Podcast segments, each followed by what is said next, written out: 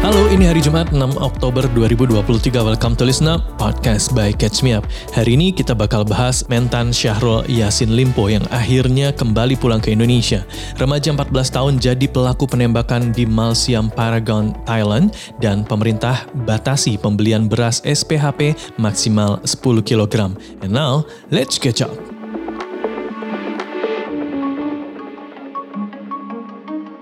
Dikabarkan udah nyampe Jakarta dari hari Minggu, Menteri Pertanian Syahrul Yasin Limpo yang sekarang dikabarkan sudah berstatus tersangka KPK.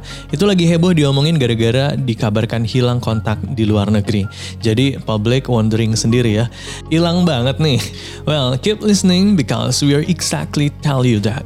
To give you some background, jadi dari Juni lalu Komisi Pemberantasan Korupsi aka KPK itu udah membuka penyelidikan terkait kasus dugaan korupsi yang terjadi di lingkungan Kementerian Pertanian. Adapun di kasus ini, pimpinan kementeriannya which is Syahrul Yasin Limpo ikut terseret di dalamnya. In that sense, Pak SYL udah sempat diperiksa sama KPK sejak di bulan Juni itu. Nah, belakangan kasus ini diketahui udah naik ke level tahap penyidikan guys. Makanya minggu lalu tim penyidik KPK akhirnya melakukan penggeledahan di rumah dinas dan kantornya Menteri Pertanian di daerah Jakarta Selatan. Ketemulah beberapa dokumen uang tunai senilai puluhan miliar rupiah bahkan sampai senjata api yang kemudian disita dan dijadikan barang bukti. Well, yang kamu harus tahu adalah pada saat penggeledahan lagi berlangsung, Pak SCL itu lagi nggak di Jakarta guys. Pak Menteri ini masih sibuk menjalankan tugasnya sebagai pejabat negara, termasuk melakukan sejumlah perjalanan kerja di dalam dan luar negeri. Dari tanggal 24 September kemarin disampaikan oleh humasnya uh, Kementerian Pertanian, ICL ini lagi ada rangkaian kunjungan ke sejumlah negara Eropa. Ada konferensi di Roma, Italia yang uh, Pak ICL hadiri, terus lanjut ke Almeria, Spanyol, dan mengunjungi Screen House Horticultura di sana. Adapun kunjungan ini dilakukan atas undangan Food and Agriculture Organization dalam rangka penguatan sektor pertanian lintas negara. Awalnya Pak Syahrul Yasin Limpo ini dijadwalkan mendarat di Bandar Udara Soekarno-Hatta hari Minggu kemarin. Hal ini legit diketahui dari keterangan Angkasa Pura II terkait penggunaan ruang VIP Bandara Suta, but the thing is, sampai berita ini ditulis, Syahrul Yasin Limpo diketahui belum nyampe-nyampe juga di Jakarta. Makanya banyak pihak yang bertanya dong, lah ke mana ini si Bapak? Drama banget emang. Ada pun disampaikan oleh Wakil Menteri Pertanian Harvik Hasnul Kolbi. Pak SCL itu kan berangkat ke Eropa bareng rombongan ya.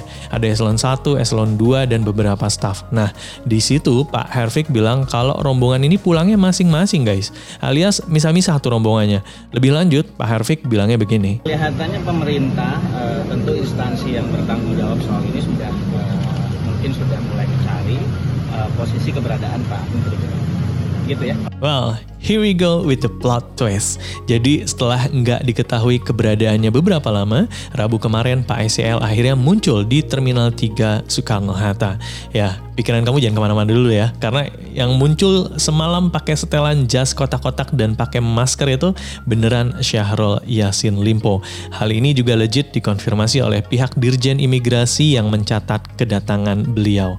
Well, Partai Nasdem selaku parpol yang menaungi Syahrul Yasin Limpo itu udah nggak kaget guys. Disampaikan oleh Bendara Umum Partai Nasdem Ahmad Syahroni, Pak SYL ini emang dijadwalkan pulang ke Jakarta tanggal 1 Oktober minggu kemarin. Cuma emang extend karena ada masalah sama prostatnya. Jadi harus menjalani perawatan di rumah sakit. Ya gitu ya, setelah dari bandara, Syahrul Yasin Limpo bareng sejumlah elit Partai Nasdem itu akhirnya ngumpul di Nasdem Tower di Menteng, Jakarta Pusat untuk membahas kasus dugaan korupsi ini. Kita ke berita yang kedua. We got a sad news from negara tetangga kita. Thailand yang selasa kemarin mengalami insiden terorisme di salah satu pusat perbelanjaan populer di sana. Mungkin kamu juga udah lihat rekaman video yang viral tersebar di media sosial yang menampilkan kerumunan orang yang berlarian keluar dari sebuah mall di kota Bangkok. Pada saat itu terjadi penembakan massal oleh seorang remaja yang mengakibatkan setidaknya dua orang meninggal dunia. Jadi semuanya bermula pada saat sore pukul 16.20 waktu setempat pada saat itu pusat perbelanjaan di Mall Siam Paragon itu dipadati sama ratusan orang. Tiba-tiba aja nih muncul seorang remaja lelaki yang secara random melakukan penembakan ke orang-orang di sekitarnya. Suasana dalam mall yang lagi rame-ramenya langsung mencekam dengan para pengunjung yang begitu panik, takut dan berlarian meninggalkan lokasi kejadian. Berikut rekaman suara amatir yang diambil dari pengunjung mall pada saat penembakan berlangsung.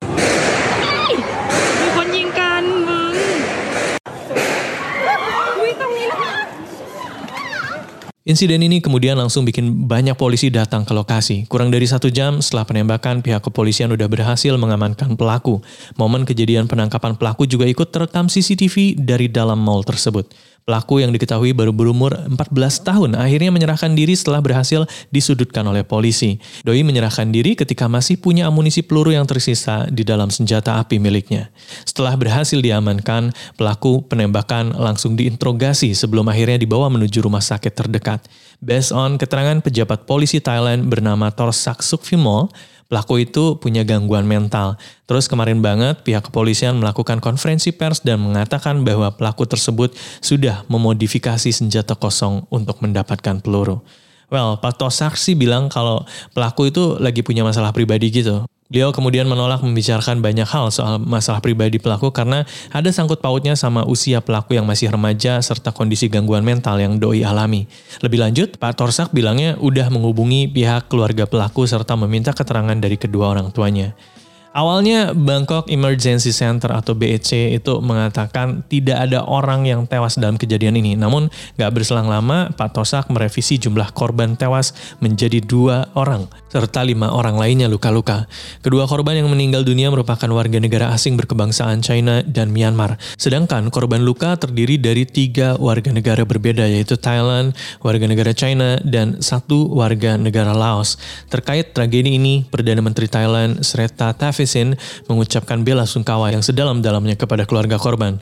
Lewat sosial media X, aka Twitter, Sreta menuliskan dukungannya kepada seluruh keluarga korban yang meninggal dunia dan luka-luka diketahui mereka yang terluka ini punya tingkat keparahan yang berbeda-beda. Well, ternyata ini bukan tragedi penembakan yang pertama guys. Malahan tragedi yang sekarang tuh terjadi hanya beberapa hari sebelum peringatan satu tahun penembakan massal yang terjadi di sebuah tempat penitipan anak di distrik Nongbua, Lumpu, Thailand pada tanggal 6 Oktober 2022 lalu. Pada kejadian itu sekitar 36 orang menjadi korban meninggal dunia. Insiden penembakan itu lantas dikenang menjadi insiden paling mematikan di negara tersebut. FYI, banyak orang di Thailand itu emang punya senjata api pribadi. Dari data yang dihimpun Small Arms Survey aka SAS pada tahun 2017 saja, ada sekitar 10,3 juta masyarakat sipil yang punya senjata api. Jumlah ini setara dengan 15 senjata api untuk setiap 100 orang di Thailand. Dari jumlah yang sebanyak itu, SAS bilangnya cuma ada sekitar 6,2 juta yang terdaftar secara legal. Oke, kita ke berita yang terakhir. Kalau kamu belakangan ini mampir ke swalayan atau toko retail lain, officially kamu bakal lihat kan ada papan pengumuman yang bilang kalau pembelian beras itu maksimal cuma 2 pack aja atau setara dengan 10 kg. Ya, hal ini sudah terjadi di beberapa toko retail di berbagai wilayah di Indonesia. Adapun pembatasan ini terjadi di tengah melambungnya harga beras dan isu pasokan beras yang mulai menipis imbas dari El Nino. Kalau kata Ketua Asosiasi Pengusaha Retail Indonesia, Roy Mandi, ini kebijakan yang sengaja diambil untuk mengatasi panic buying yang terjadi di masyarakat. Menanggapi hal ini, Kepala Badan Pangan Nasional Arief Prasetyo Adi selasa kemarin klarifikasi kalau pembatasan pembelian beras itu khusus on untuk jenis stabilisasi pasokan dan harga pangan EKE SPHP aja.